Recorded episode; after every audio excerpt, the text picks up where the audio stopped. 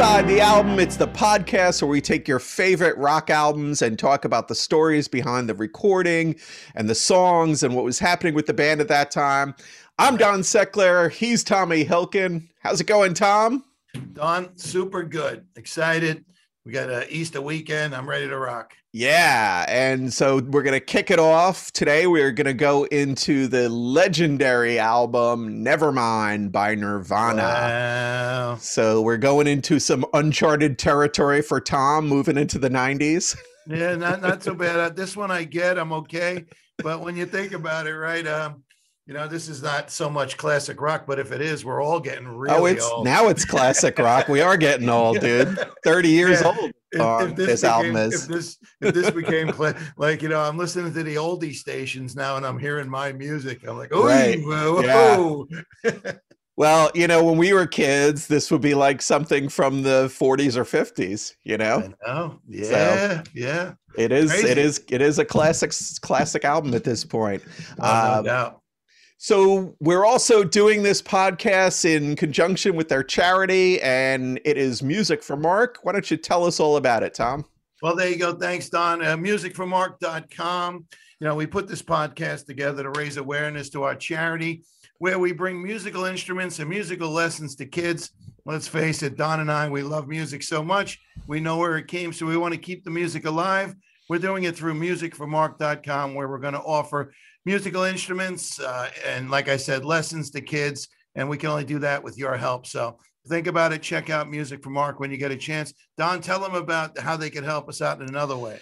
Yeah, if you've got instruments lying around that aren't being used, let us know. We'll come pick them up if you're local here and to New Jersey, and you know we'll repurpose those instruments. So everybody's got like a guitar, or ukulele, or even a trombone sitting in a closet somewhere.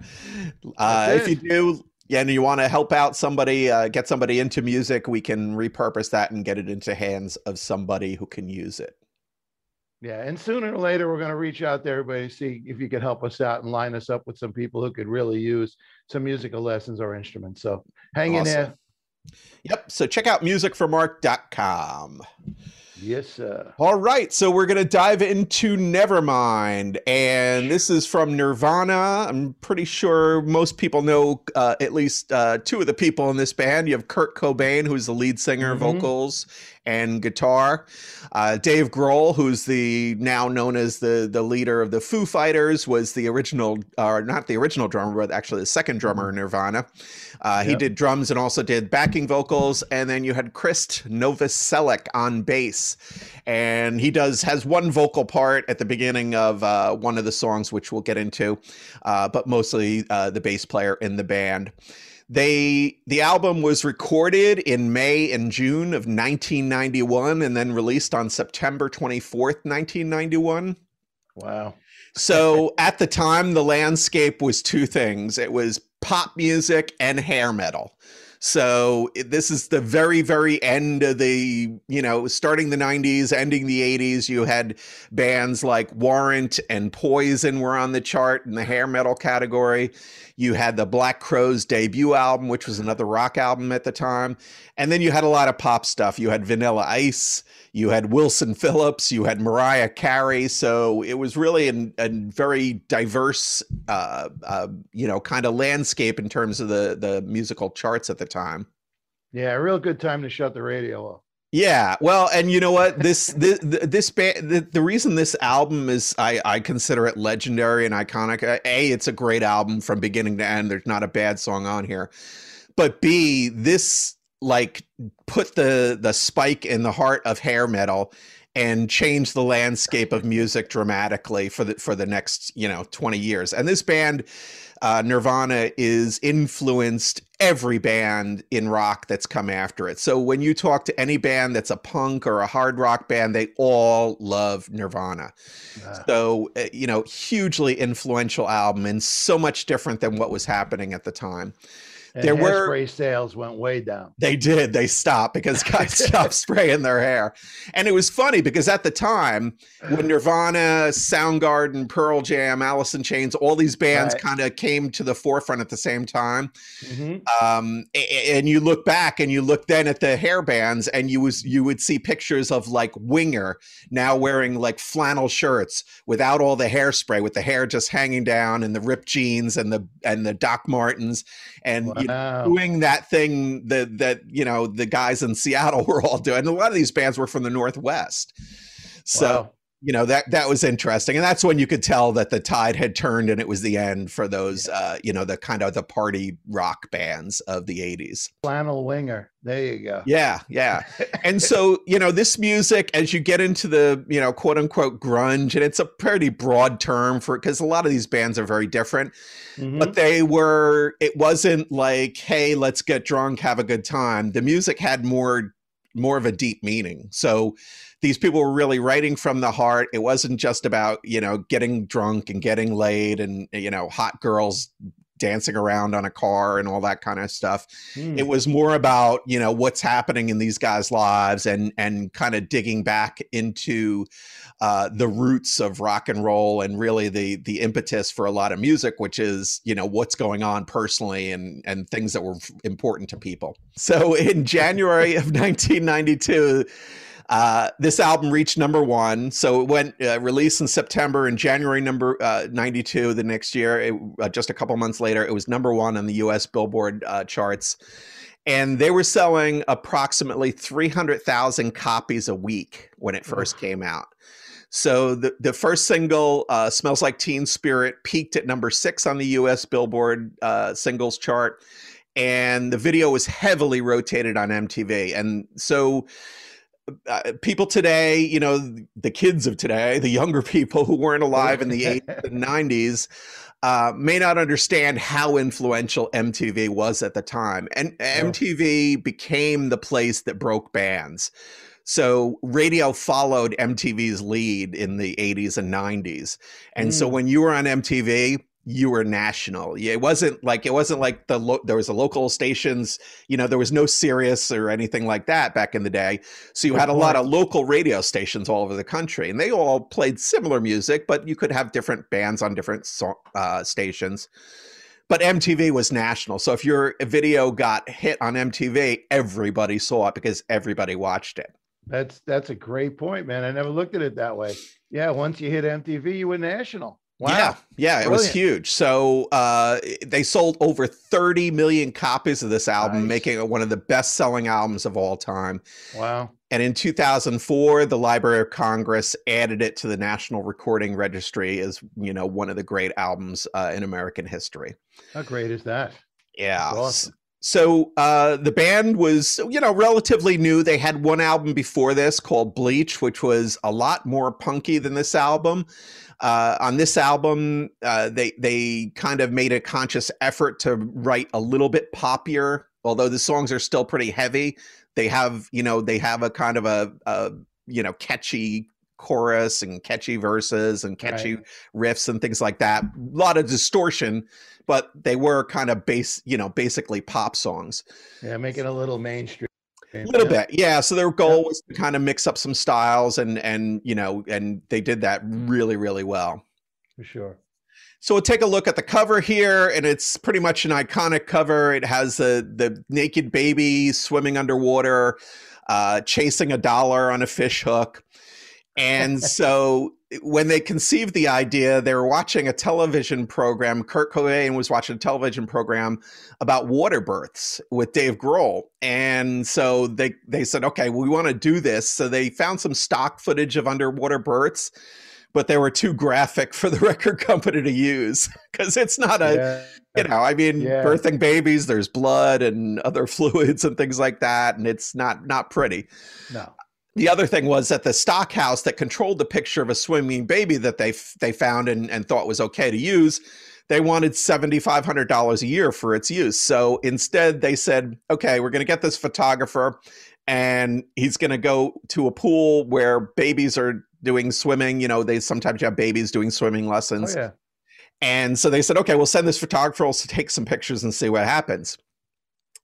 So they got uh, f- about five shots resulted from this four month old baby. Uh, and they were concerned that the baby's penis was showing in the picture. It's a baby Wow. penis. Wow. Okay. Lucky so, baby. Yes. so they so Kurt Cobain, the record company was didn't want to release the picture the picture with a baby penis. So they uh so Cobain said the only compromise he would accept would be a sticker covering the penis that said, if you're offended by this, you must be a closet pedophile. That's nice. And please make sure one of the outtakes is baby penis. Okay. So yeah, the in the end, the record company says, "Okay, we'll release it," and nobody nobody cares. I mean, it's Come so on. stupid, you know. God, Jesus, Give me a break. Fascinating. That's a great story. though. Yeah. That- that's a beauty. Thank you for sharing that one, Don. so Wow. at the time, Kurt Cobain, you know, and this is really, I mean, this is Kurt's band. So Kurt wrote all the songs, all the lyrics. Uh, you know, it really is Kurt's band. And at the time, he was listening to bands like the Melvins, which are a punk band from from I think from Seattle or the Northwest. Uh, I'm not sure exactly where. Uh, REM, which is you know relatively poppy. The Smithereens were another favorite of his Yeah. from here from Jersey, but again, a pretty Mhm. poppy rock band. And then the Pixies, who you know, the, and if people are not familiar with the Pixies, definitely check them out. Uh, definitely alternative, but uh, you know, very melodic, and uh, uh, they do a lot of the the quiet, loud type of stuff, and and that's what Nirvana kind of copied a little bit. I agree. Um, but you know, they're they're a great band, and still to this day, Pixies are great. If you get a chance to see them live, I definitely recommend it. I like it. So, like I said before, the first album, Bleach, was more punk. This one, they were consciously making an effort to write uh, more poppy songs. You know, and when we say poppy, this isn't like, you know, Mariah Carey poppy or Ariana Grande poppy. It's still pretty hard punk rock with a pop edge. Yeah. And the, the songs have that kind of pop construction to them in terms of the, you know, the chords and, and all that sort of stuff. The album was produced by Butch Vig, who, if people don't know, was a member of the band Garbage, which was an uh, I guess a, a eight, late '80s, early '90s band, kind of pop rock, but you know, girl singer, very pretty popular. When they were originally going to record the album during March and April of '91, they ended up the date ended up getting pushed back. They were ready to go, but they I don't know what the reason was, but the sessions kept getting pushed back. So, in order to get gas money to go to Los Angeles to record, they played a show where they performed "Smells Like Teen Spirit" for the first time in back in Mm. '91, and Wow. so yeah, so you know that's that's where how broke they were. So they had to get do a gig to get gas money. I know the and- feeling. they it was interesting because they uh had written these kind of poppy chords and and and pop hooks and things like that along with these kind of dissonant guitar riffs that give it that kind of rock or, or punk edge Kurt's original vision was okay, this is going to be, we want this album to sound like the Knack and Bay City Rollers getting molested by Black Flag and Black Sabbath. All right. There you go. I kind of like that, right? Yeah. Saturday night. Yeah, S A T U R D A Y. Ah. Night. ah. Nice. Uh, I like it though, but that's a vision. You know, it sounds funny, but you know, creativity takes you to where you can actually start to make it sound like that. You know what I mean?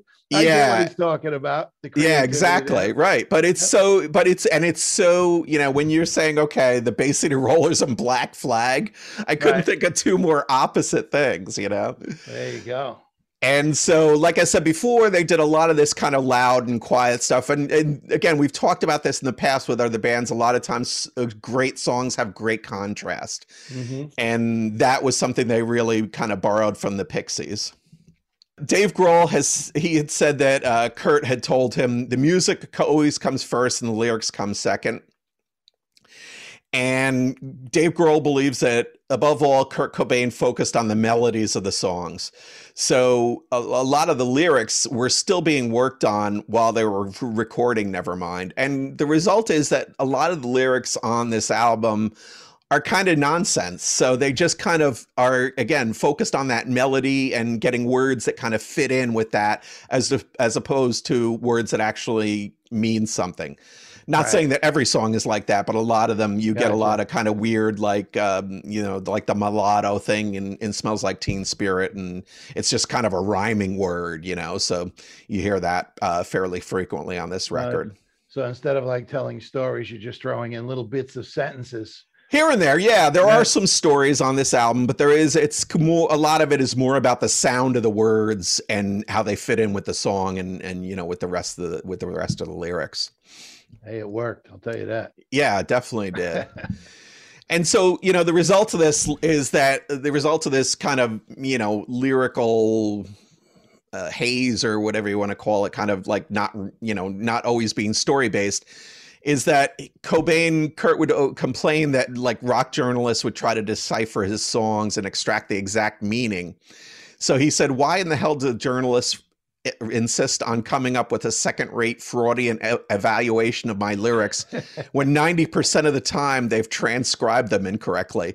So, so to build upon this kind of obscurity or obfuscation of the lyrics is the way Kurt sang. And a lot of times it's kind of a little bit mumbly.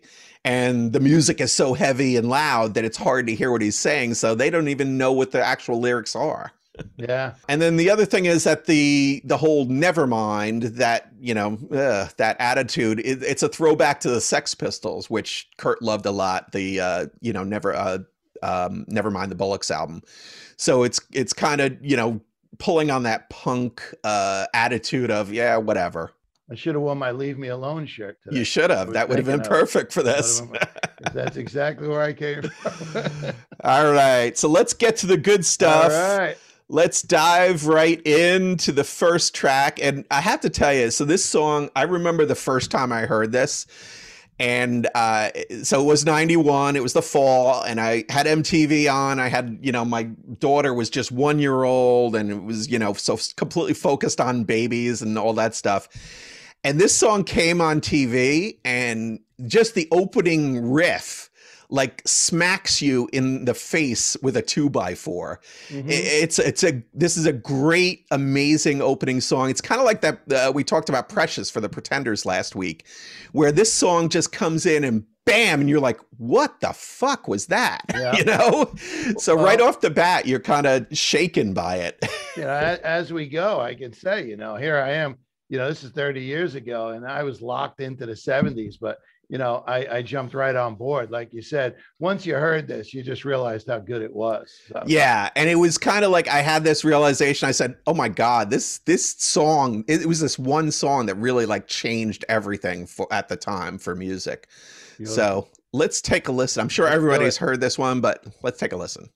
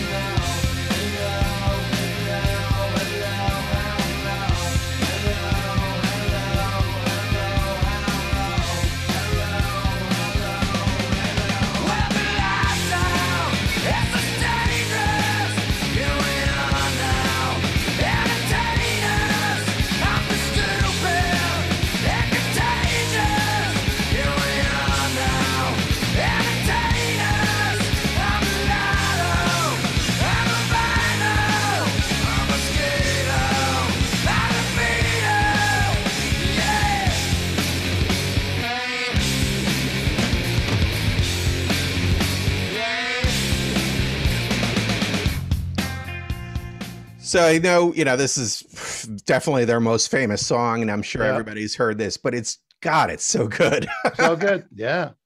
It's, I mean, it's it's every part of it is amazing. So, uh, from the opening riff to the opening that opening double drum beat when it comes in, it's just insanely good, uh, and just makes me want to get in the pit. It really, I just want to Yeah. be in the mosh pit. You know, There it's you go, man. even just standing here. It's like wow, that's that, and that's what I miss so much about being at shows. Just don't Uh, get hurt. Yeah. Well, you know, sometimes that happens, especially now as I'm getting older. Yeah. so the song came together in a jam session. So Kurt had the riff and started playing it for the band, and they just started jamming on it. And again, he said he was trying to write a, a pop song that was again based off of like ripping off the Pixies. You know, that's that's kind of the phrase that Kurt used. This this story of this song and this smells like Teen Spirit, and where does that come from? So you've got uh, this band called Bikini Kill. So some people may know them, the punk band from back in the day, late '80s, early '90s. Uh, Kathleen Hanna was lead singer for Bikini Kill, and she gave Kurt the idea for the title when she spray painted "Kurt smells like Teen Spirit" on his bedroom wall after a night of drinking and spraying graffiti all over Seattle. So Nice. Cobain was going out with with Tobi Vail, who was also in Bikini Kill, but she then dumped him. This this woman, uh, Toby, wore Teen Spirit deodorant, which was a thing back in the day, and so Hanna was saying that Kurt was kind of marked with her scent. Nice. you smell like teen spirit. Kathleen wrote this on the wall at at his apartment, and and he, he passed. She'd passed out because they were drinking and everything, and she woke up and saw it on the wall. And then six months later, he calls her and says, "Hey, do you mind if I use this as a lyric?" And she thought to herself, "How is he going to use Kurt smells like Teen Spirit as a lyric?" It's great, right? yeah. I love So- that. Uh, Cobain said that he wrote the song because he was feeling disgusted with his generation's apathy and with his own apath- apathy and spinelessness. So it's this kind of feeling of detachment, and it led to these lyrics like "Oh well, whatever, never mind," which is you know that kind of throwback to to the Sex Pistols. Mm. Uh, Chris Novoselic, the bass player, said that Kurt really despised the mainstream, and that's kind of what "Smells Like Teen Spirit" was all about. This kind of mass uh, mentality of conformity. So you know, kind of against the normal people, and kind of you know that again that kind of punk edge of you know we're a little different. We're not going to just do what you say, kind of thing. Probably most people have seen the video for this song, and it's them doing uh, playing in a high school gym, and there's some cheerleaders with anarchy symbols on their uh, outfits, and there's kids in the stands. But the video was inspired by Rock and Roll High School by the Ramones, by that movie. Great tune. Yeah, yeah. Yeah. So they went to they did the shoot, and by the eleventh hour, the band had had it, and it's a long shoot all day, and the kids on the set were like bored and angry because they kept just re, you know they just keep reporting and repeating the song over and over again. So at the end, they're like, "Can we destroy the set?" So the director wasn't thinking of that, but then he let all the kids come down, form a mosh pit. The band smashed their instruments, and it makes this spectacular video that fits so well for the song because it's it's just mayhem, which is what you know you you saw this in live in concert. The floor was a blender. If you ever see any videos of Nirvana playing, uh, you know it's just the entire show is just a mosh pit, and people are going crazy the entire time. You know, this might be the first time we're really talking about that the power of MTV on any album we've covered so far. Now that I'm thinking about it, right? Because we're, we're, we're discussing the video and how powerful the video was. So, yeah, this might be the first album we're really diving into. I think what it is. Yeah, we have-. Yeah, we haven't Yeah. really done anything kind of mid '80s, you know, mid Uh, to we- late '80s yet, Well, right? we, Or- hit, we hit we hit 10. We did 10 by Pearl Oh, Jam. 10 by Pearl Jam. Yeah, that's right after this though. So that came Yep. out in in uh, I think like a month or two later. Right. Um yeah, and that so that album had, you know, the videos as well had an effect, but this one really was the the dominant video in in that time period for sure. Oh, for sure. Yeah. All right. So let's take a listen to track number 2.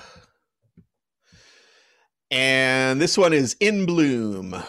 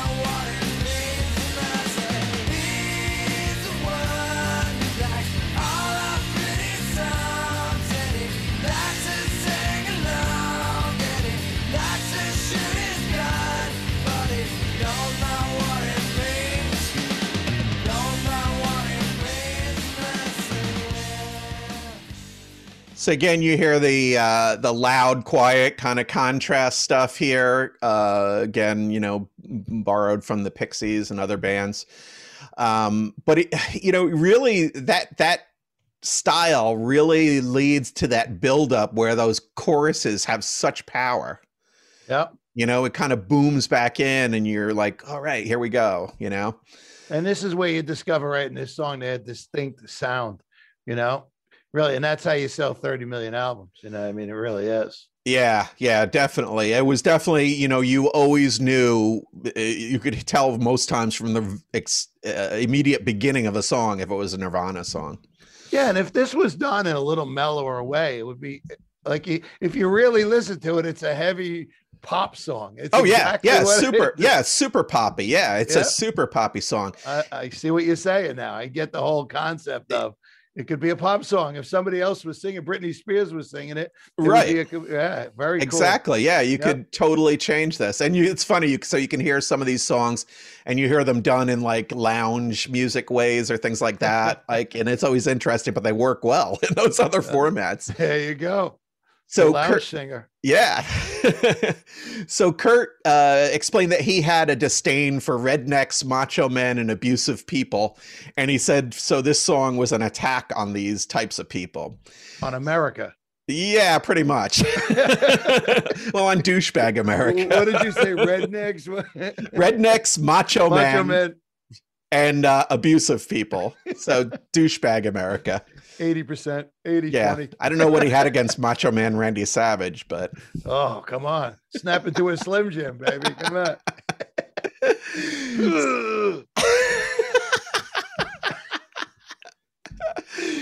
so Kurt Cobain, for ages, he said, for ages, I thought I might be gay. Uh, he said because he didn't like cheerleader types of girls or wanting to hang Wow. out with the jocks. He chose to live this life of being a recluse. So he really, you know, wasn't hanging out with anyone. And he said he didn't hang out with people because he couldn't handle their stupidity. Oh, yeah. So, you know, if you're hanging around with people who are jerks and and you know, abusive to women and that that can really, you know, it can really bother a person who's who has, you know, any kind of morals. I think there's a category, right? It's called asshole. I think. So, Yeah. I mean, if you're really going to categorize it, True. but what define ages? If you think you were gay for ages, how long is ages? I don't know. That's what he said. So that's a direct quote. Probably, I guess, for his whole life. Yeah, I'd like to go with. I've had a moment. but I think you know, I don't know. I'm not gay, so I don't know. But you know, it's like eh, they they say, okay, well, when did you decide? Like people will say, you know, being gay is a choice, which it's not. I'll say, Right. okay, well, when did you besi- decide to be straight? And you didn't decide; you just were. You know, so I think you you know, it, it's. I think for most people, you kind of know eh, when you're pretty young. Um, but you know, that's a whole nother. Ball. yeah, whole whole another nother podcast. yeah, a whole separate podcast, something This more is- serious. this has been a public service announcement. so uh, he he was Kurt was very aware that people would not get the point of a lot of his songs, and so he said he he would see people just kind of sing along with them blindly. So on this song, he purposely wrote this sing along chorus so that people would find them singing about not understanding the song that they don't understand. Wow. So the line is he's the one who likes to si- likes all the pretty songs and he likes to sing along, but he knows no knows not what it means.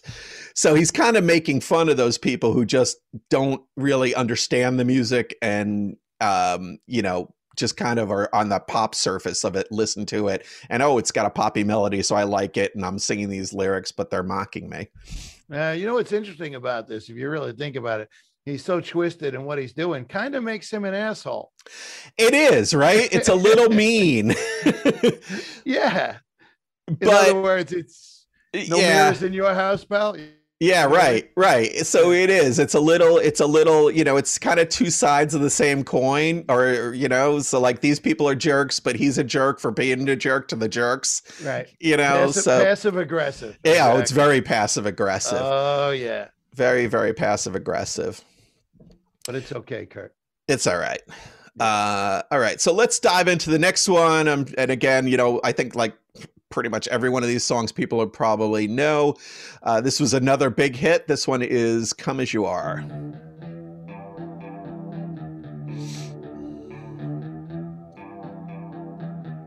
That's awesome. Great riff, right? Awesome. That's all you need right there.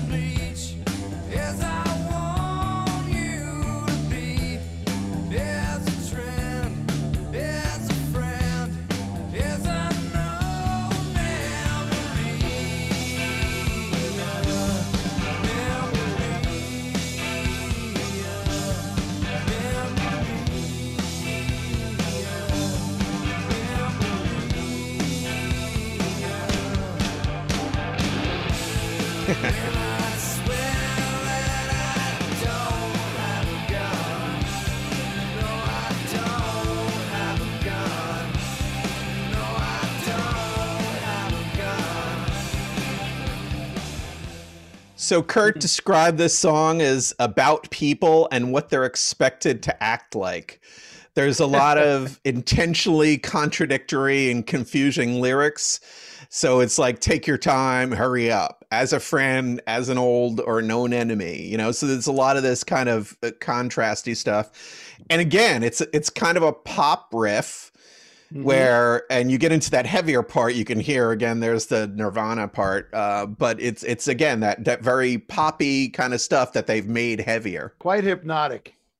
yeah definitely hypnotic that's Yeah, a very good point and a lot of their songs are like that like it Yeah. puts you in uh, almost in like a hypnotic state It puts you in a state. It does. Yeah. It changes your state. It really does. and Fantastic. So, so the chords in this song they're actually a slowed down version of killing joke's song uh, from 1985 called the 80s so killing joke is an old uh, punk uh, progressive band and the songs were so similar that nirvana considered holding off releasing the song as a single Hmm. uh, and Killing Joke t- heard it and they considered suing, but then when Kurt Cobain died, they decided it's not worth it and just let it go.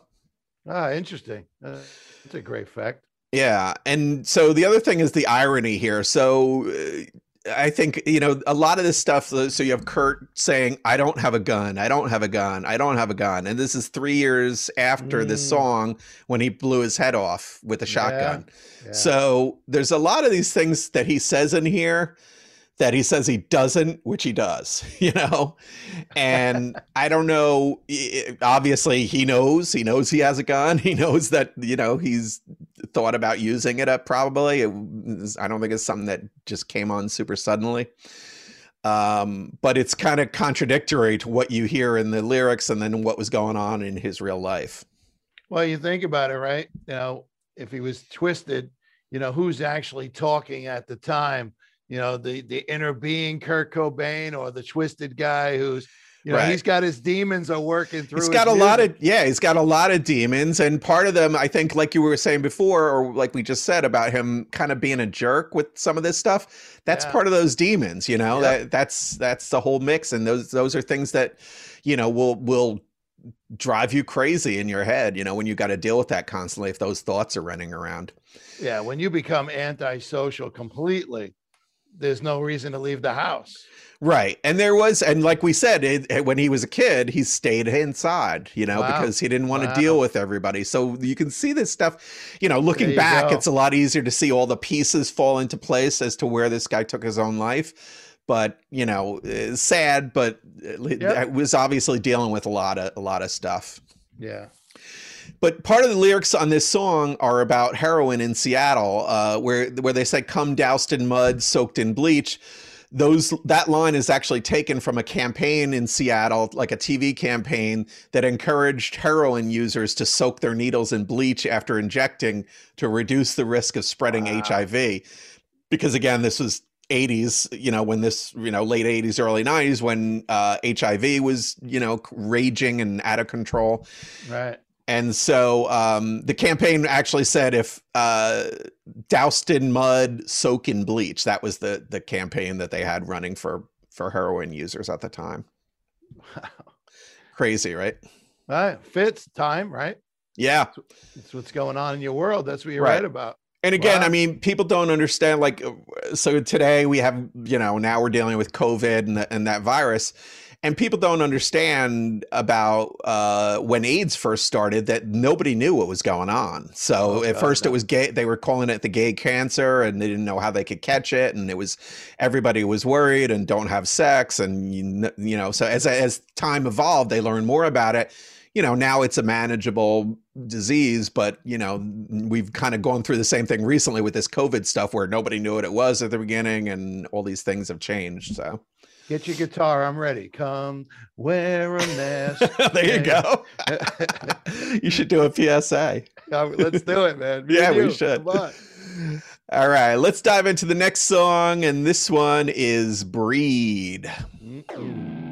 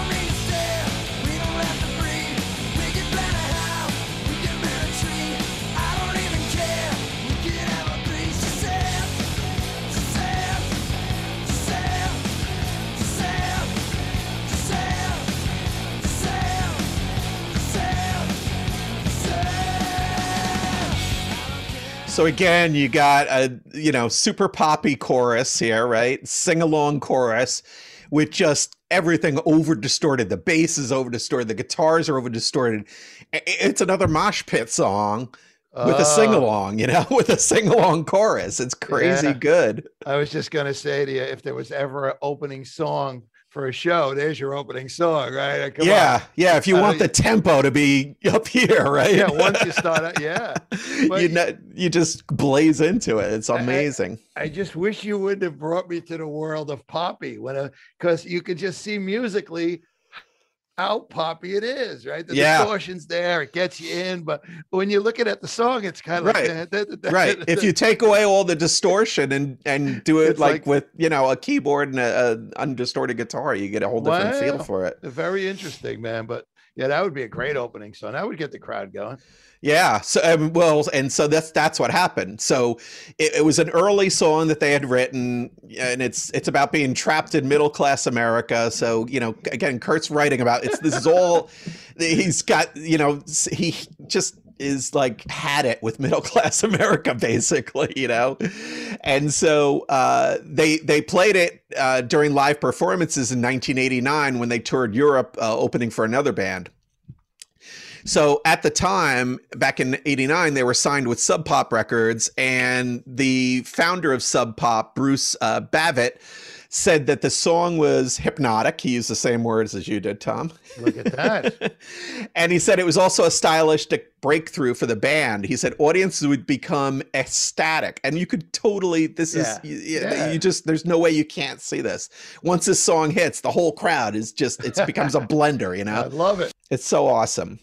Yeah. And so, uh, you know, he said, you know, when you're experiencing really good primal rock and roll, you break into a trance.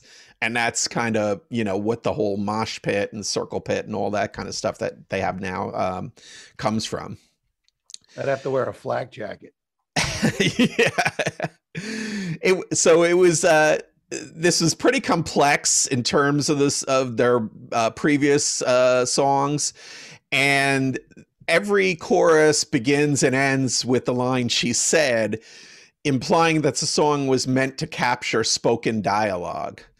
So while you know you really kind of have to listen to it to hear that kind of stuff, and most people don't because you're just in that kind of yeah, I just want to you know mosh in here, but that's what's happening there in the background.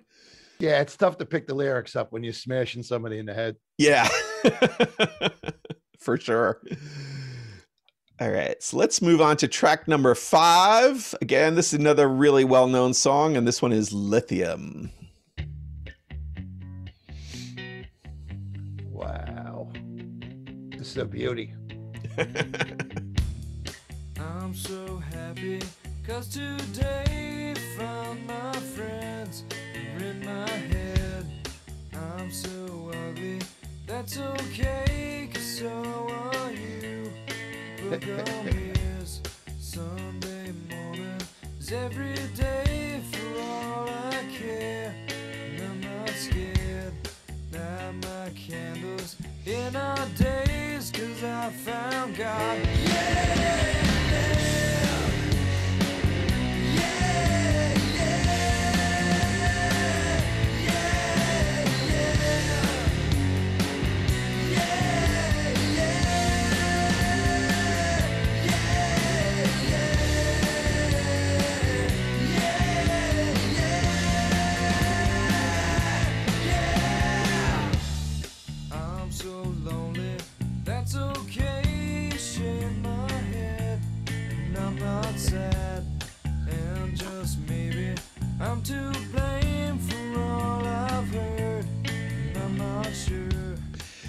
So this again, it's a lot of this kind of self-loathing stuff and Mm. depression. I'm so ugly, but so are you, which is kind of funny. Um, but it, you know, Kurt used to say that he wasn't singing about himself in these songs.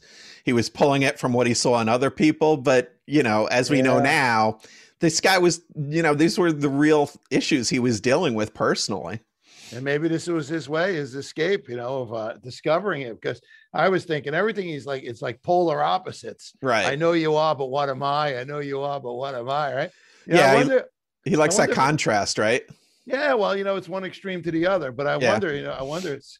Uh, I'm thinking, was the guy bipolar? You know what I mean? Without even knowing. it, Maybe, you know? you know, I, I mean, and the thing was like with a lot of the, the, again, the quote unquote grunge music of the time, a lot of it was kind of depressing, down type songs. You know, it was the exact opposite of, you know, uh, Warrant, uh, she's my cherry pie, you know, with the fire hose at the stripper and all that crap. Not. But this is the exact opposite where this is the exact opposite where it's somebody who's in their own head and it's real, you know, real serious issues that they have and they're dealing with internally. Yeah. When did a fire hose and a stripper become crap? That's what I wa- There's still videos. If you want to Google warrant, you can find those on, online. I'll go behind the barn. So the other thing uh, with this song, so you know, it's a very depressive theme in it. Uh, but also the next album after this was called In Utero, and uh, that album was originally going to be called I Hate Myself and I Want to Die. Mm. So you know, and again, uh, Kurt would come out sometimes at, at live audiences and say, "Hey, everybody, why so glum?" But it was kind of like that sarcastic tone, you know, that he would use.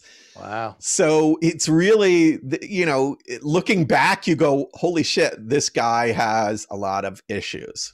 Yeah. It was all coming along, building. the guitar player from the band Living Colors, Vernon Reid. I don't know if people remember him, but he had Sure. said that uh, with Lithium, it was his favorite song, and Kurt had tapped into something uh, in the culture that nobody had given a voice to before passionate ambivalence. I'm so ugly, but that's okay because so are you. He captured the idea of having incredibly powerful feelings about not having feelings. Ah, I that's a great point. So Very deep, beyond me, but good. yeah, I, I didn't. I, you know, that's that's like smart level thinking. I'm not there yet. Give yourself 10 weeks. 10 weeks. Is that what it takes?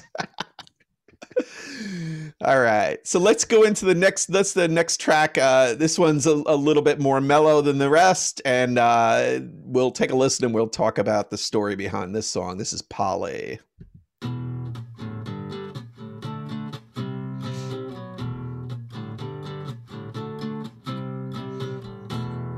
Polly wants a cracker.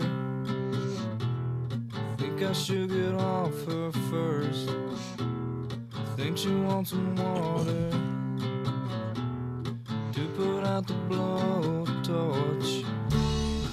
Isn't me have a seed? Let me clip dirty wings. Let me take a ride. Cut yourself. Want some help? please myself. Got some rope, haven't told. Promise you, haven't true. Let me take a ride, cut yourself. Want some help, please myself. So this one, even though it's a super depressing song, uh it's it's got kind of a poppy riff to it, right? The, yeah, you know the guitar obviously it's acoustic it's slow down but you speed that up a little bit put it on electric guitar and it's kind of still a, a poppy song underneath Yeah. So it's actually about the kidnapping of a of it's a real story about the kidnapping of a 14 year old girl in 1987 and um she was coming home from a concert in Tacoma, Washington when she was abducted by a man named Gerald Friend or Friend, I'm not sure how you say it. Let's Uh, he took- friend. Yeah, he took her back to his mobile home and raped her. Ah. And the girl whose name was not released was tortured with a whip, a razor, and a blowtorch. So it's pretty nasty. Uh, she managed to escape when he took her t- for a ride and stopped for gas, and he was arrested and sent to jail. Interesting thing about this, there's not a lot of drums on it. It's really just that one cymbal hit that you hear, but uh, that's actually not Dave Grohl. It's Chad Channing, who was the original drummer from the band from 1988 to 1990.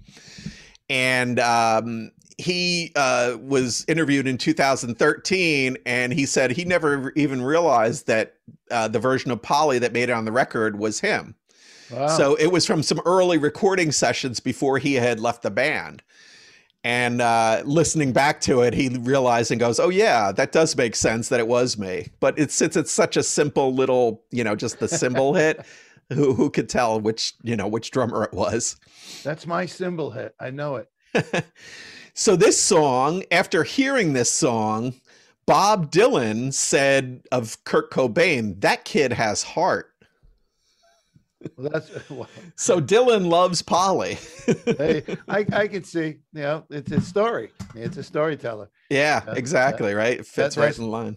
If you're a storyteller, Dylan will come around. There you go. There you go. And uh, there is the the part uh, of the song where he says, or he goes, Polly says, and then he pauses and kind of starts over. That was actually a mistake in the studio, and they just liked it, so they left it in. So he was supposed to sing the whole lyric, I guess, but uh, he had paused there, and it worked really well, so they left it in. Wow, great. All right, so let's move on to the next track. Another uh, harder edged uh, punk song. This one is Territorial Pissings. Come on, people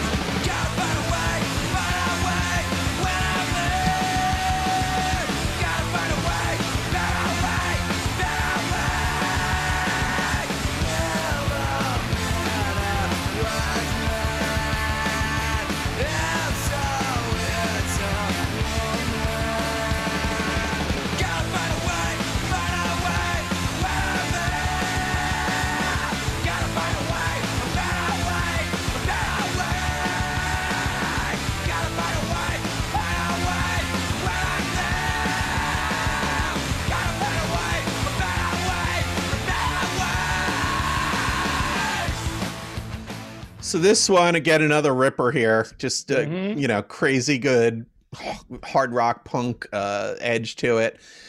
And uh, they recorded this uh, right into the mixing board, so n- didn't use an amp or anything on this. The uh, it's basically a punk lambasting of the typical macho man. So again, against those kind of uh, sexist type of people, you know, who are out there but he also was talking about the way he saw Native Americans treated in his hometown of Aberdeen, Washington. So it's kind of a mix of those two things. Uh, the beginning part, which is actually Chris Novoselic, the the bass player, singing uh, part of the Youngbloods' uh, 1960, 1967 song "Get Oh, Together." You know he was hoping that he was some baby boomers would hear that and say whatever happened to those ideals. They weren't you know i think some people took that as like kind of a mocking of the old song but kurt himself said that the song speaks to people who join together uh, to be cool and try something new. The ideal contrast to the macho man i'm portray- portraying in the song so he said they didn't mean to be offensive to the guy who wrote the Youngblood song. They liked the idea of it being positive and causing change in society and the world appropriated in a world appropriated by media, who turned it into something ridiculous, a caricature. So again, it's like interpretation. So when you hear it, you hear the guy singing that, come on, baby, you know, so you feel like on. they're kind of like it sounds like they're pissing on the 60s ah, right like they're mocking it but it's not what they they actually were you know po- positive that's what they they wanted that kind of vibe i guess Well, that's what they believed in as well. They just didn't Yeah. get their point across well. That's all. right right This song here is definitely could be a, a tribute to Johnny Rotten. Yeah, the lyrics and the singing of the lyrics is truly Johnny Rotten esque, and you can hear it. yeah yeah definitely yeah. Oh, definitely yeah. influenced by the sex pistols in a big way Well, the pacing of the singing is, is certainly Johnny Rotten in this song. yeah yeah and uh, you know another song that just live is it just had to be insane because of the the uh the tempo on it Perfect. All right. So let's dive into track number eight. This one is. Hold on one second. Wow, I never heard that one. let's listen to track number eight. This one is Drain You. Yeah. Baby, too, another says I'm lucky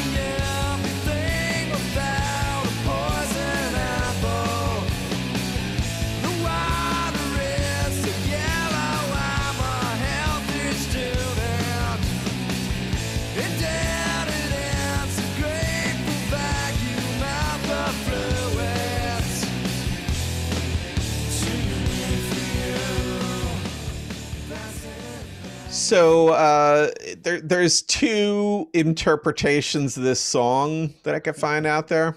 The first one is that this is about Kurt's life in Olympia, um, and also about his girlfriend Tobi Vail, who we talked about from before from the band Bikini Kill, and uh, it's a phrase. Uh, it's now my duty to completely drain you. Is a phrase that she allegedly said to Kurt at the time of their breakup. So it's unclear whether she broke up with him or he broke up with her, but that's one interpretation of what the song is about. The other one is that it's Kurt Cobain's struggle with heroin. Ah, So, uh, you know, the I travel, there's a line that says, I traveled through a tube and ended up in your infection. And the infection is the unreal world of heroin and the tube is simply the needle. And then there's a line in a passionate kiss from my mouth to yours. The first mouth is the mouth of the needle. The second mouth is Kurt's vein, which is how the heroin is feeding him. And then uh, there's also a line that says, You're my vitamins. And that was kind of saying, Hey, heroin is all he needs, really, to, to live. so pretty fucked up either way. tough way to go about it. You know, we have we haven't touched on it much, but uh, you know, I, the talent of Dave Grohl. You know, we discovered it kind of after Nirvana, but you know, throughout this album, you could hear him, and you, the drumming is just—he's so good. He's such a talented musician. such a talent, man. Yeah. It's- yeah, it's- amazing amazing drummer and you know it's so funny so you if you he, see him interview today and he'll talk about you know when kurt died and all that and he almost like stopped playing music he couldn't even like pick up he didn't he couldn't even pick up the drumsticks and that's why he didn't uh he actually dave grohl was actually offered uh to join the heartbreakers with tom petty Oh wow. after Kurt died, and he played with them on like either like Saturday Night Live or a show or something, and they offered him a you know Tom said, "Hey, do you want to be our full time drummer?" But he couldn't. Like he said, every time he sat down at the drum kit, he thought of Kurt. Wow. So that's why he ended up doing Foo Fighters, where on the Foo, first Foo Fighter, oops, almost knocked my water over. the first Foo Fighters record, Dave did everything. So he did the drums, he did all the instruments, the singing, everything, and then he brought the band in later to, uh, and now it's a full band. But so him and Kurt were good friends. Yeah, yeah, all three of these guys were became really good friends. You know, they were young, they're on the road together, and you know, spending every hour with each other pretty much. So yeah, they they became really close friends. That's good to know. Yeah, and it's interesting. So the another thing, a lot of you know, Dave Grohl does a lot of interviews and talks and stuff. And one of the things I've heard him say is that, you know, people say, "Oh, it was so awful that your bandmate killed himself." And then the one time he he went into a bar and he met Lemmy and he was hanging out with Lemmy and Lemmy said, "Hey, I'm sorry your friend died. It wasn't your bandmate. You know, it wasn't Kurt." Cobain, it was your friend, you know. So Lemmy, like, is the one who Dave felt like understood. It was his his buddy, his pal, you know. Right. I didn't lose a bandmate. I didn't lose a guy, Right. lead guitarist. Right. I Lost lost my my friend. Right. Yeah, that's great. And sometimes, you know, sometimes people don't understand. Like, you know, when you're in a band, you're with people, these people a lot, and they be they you have to be friends, otherwise it gets very hard to coexist. Got to wake up to them every day. Yeah. Oh yeah. So uh, there's also we didn't play the part, but in the middle there's a breakdown part uh, where there's some weird noises, and in there the band uses a rubber duck, some chains, and an aerosol can instead of the go. guitars. Nice. nice. So it's I guess the breakdown or the bridge. It's kind of the middle part of the song. It's funny. Chains were a big part of Motown. I learned that a long time ago. Really? Oh, big part. All the sh- in the background was a Huh. metal chain. Yeah, oh, that's big, interesting. Yeah. Big part. Yep. All right. So uh, let's listen to the next song. This song is Lounge Act, track number nine.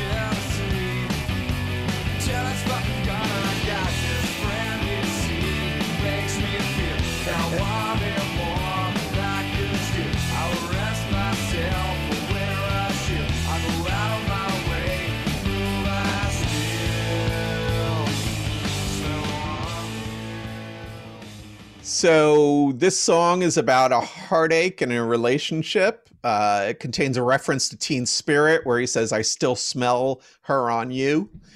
Uh, the title comes from the fact that the band thought that the bass intro sounded something like a cheesy lounge band would use, so that's where the lounge act comes from. Funny.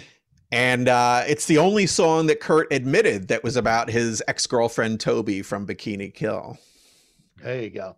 And I have to tell you, give this to Rockpile, which was uh Dave Edmunds Yeah, back in the day. right. you I remember go- Rockpile. Yeah, you got to. Yeah, it was Dave Edmunds and uh, uh Nick Lowe. Yeah, yeah. And, uh, you put them together and they have them do this song. It's a completely different song, but, but, but, it what I mean? fits right because those Oh. are those are two kind of really pop rock great great dave edmunds nick lowe great pop rock Great pop songwriters song, Yeah, Yeah. And then they got together for a while, and but this song would fit in. At, I was just thinking Dave Edmunds when I was listening to it. that's awesome yeah, Yeah. good good call Nice. all right so let's move on to track number nine or nope that was nine this is 10 we're gonna go to stay away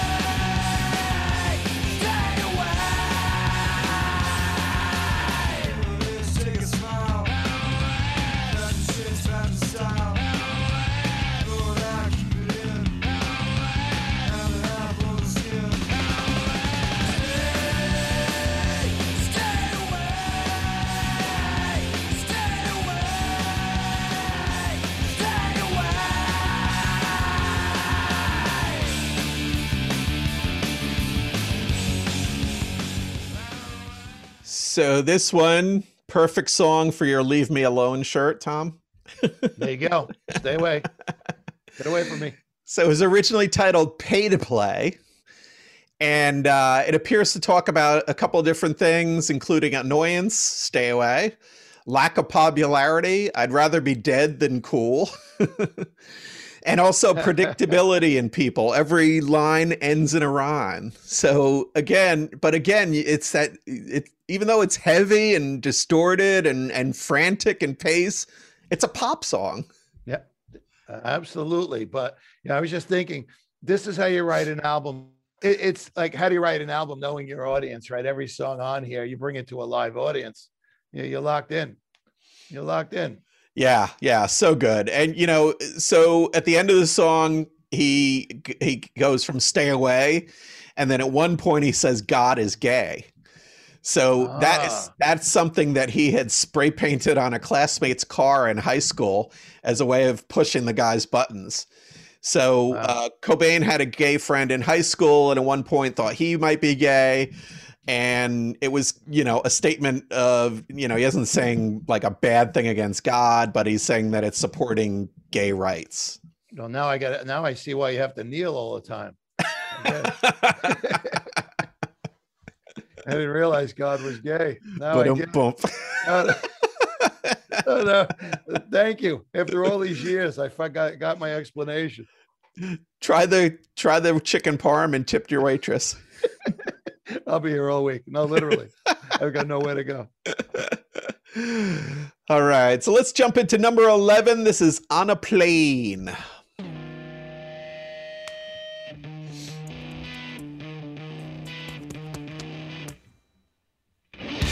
Start this song without any words. I got so high, strapped till I bled.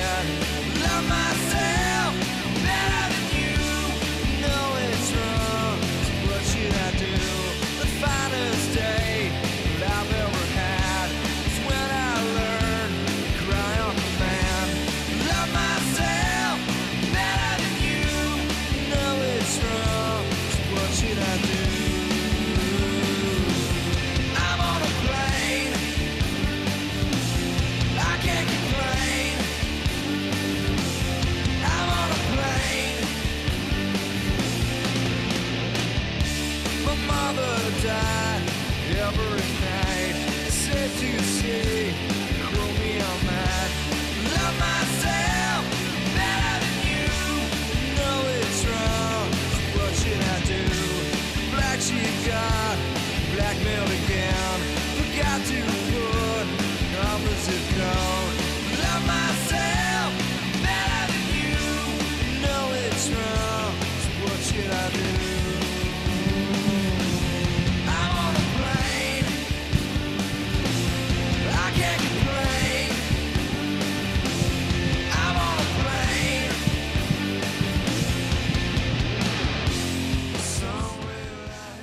So this is actually a song about writing a song on a plane.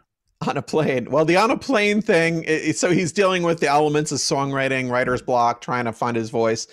In the end, he settles on simplicity, saying that he's on a plane or at a high point in his life and that he can't complain. There you go. So maybe he is happy. Took him 11 songs. Yeah. All right. So let's dive into number 12. Now, th- there's a weird thing about this album. So uh, there are, it depends which album you got, when you got it. There's extra, there's an extra song at the end. So, uh, most of most copies of the album had this one that we're going to do next number 12 something in the way as the last song but there were versions of the CD that had an additional song called Endless Nameless, which we'll listen to after Something in the Way, but a lot of them didn't. So I I actually the version I had originally back then didn't have Endless Nameless on it, and I have a recent um, uh, vinyl version, and that doesn't have it on it, but it's on. You know, like if I, I we play these off of Spotify, so it's listed on Spotify here. So it's a little weird thing with this extra song but let's listen to uh, something in a way which to me was the last song because i never heard the other one before is that clear or confusing or No, it's great. We're going to go bonus track. There you go. so much different vibe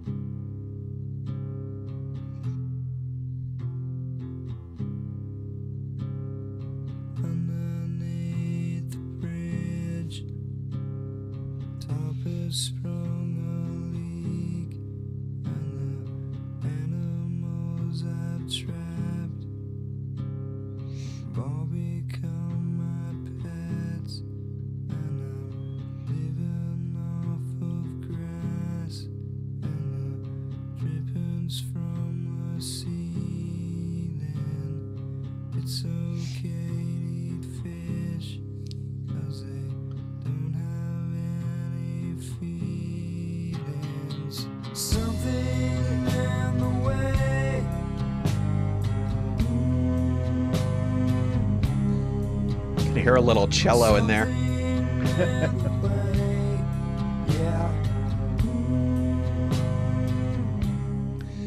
So this is a super super mellow song and actually when kurt recorded it he was lying on his back on a couch and he was just whispering. So they brought the mic over and put it right in front of his face but he's really there's no you know volume or or um, projection on this at all um, but he wrote this about his life and he talks about living under a bridge which he claimed happened when he got kicked out of the house and had to live under this nearby bridge for a little bit. His expressions and feelings and emotions uh, uh, are he he expresses his feelings and emotions by saying something in the way you know? So he thought he everything was in the way every time he tried to feel better. Mm. And like I mentioned, they do use a cello in this song. Um, it was recorded on the last day of the session, and they kind of put it in at the end there. Uh, and they they said, you know, they played the song for the cellist, and they said, well, here, you know, play something, you know, that you think fits. And the guy came up with it right away, and it it, it just worked really well. Again, a cellist is generally a pretty trained classical musician, so when you have something and this is a very simple song you know it's got two, three chords in it. And um, so when you bring in a professional like that, they can like get into that pocket really, really quickly, I think. That's great. And I learned that it's okay to fish because fish have no feelings. Well, it's okay to eat fish because they don't have any feelings. Do they really not have feelings? uh, I'll do the research and get back to you. Check with Mr. Limpet, the incredible. the Mr. incredible Mr. Limpet. That's a throwback. That's You for all the that's for all the super old boomers out there. Not just old, Super old. boomer. All right, so we're gonna play this endless nameless track. This is a weird song. Uh, so when they added it to the CD, it was a hidden song. So there was 13 minutes and 51 seconds of blank space at between something in the way and endless nameless. So it would mess up the everybody was on CDs at the time. It would mess up people's uh, multi CD players because they thought there was something wrong with it because you had 13, 14 minutes of blank space and then the song would come on. Wow. So uh, we'll take a listen to this. It's a lot of kind of noise and, you know, it, it's kind of a throwaway to me, but uh, we'll take a listen and, and you can judge for yourself.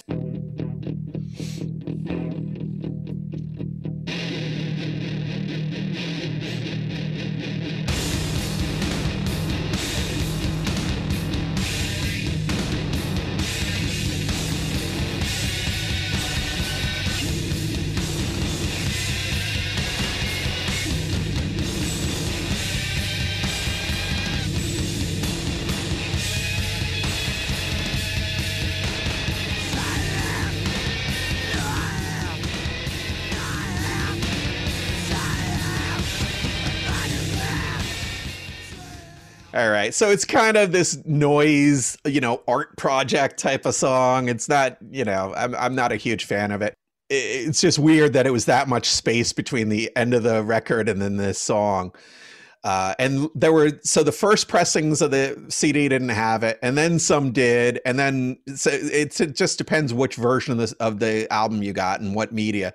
It, it's all over the place. So there could be CDs with it, CDs without it, albums with it, albums without it.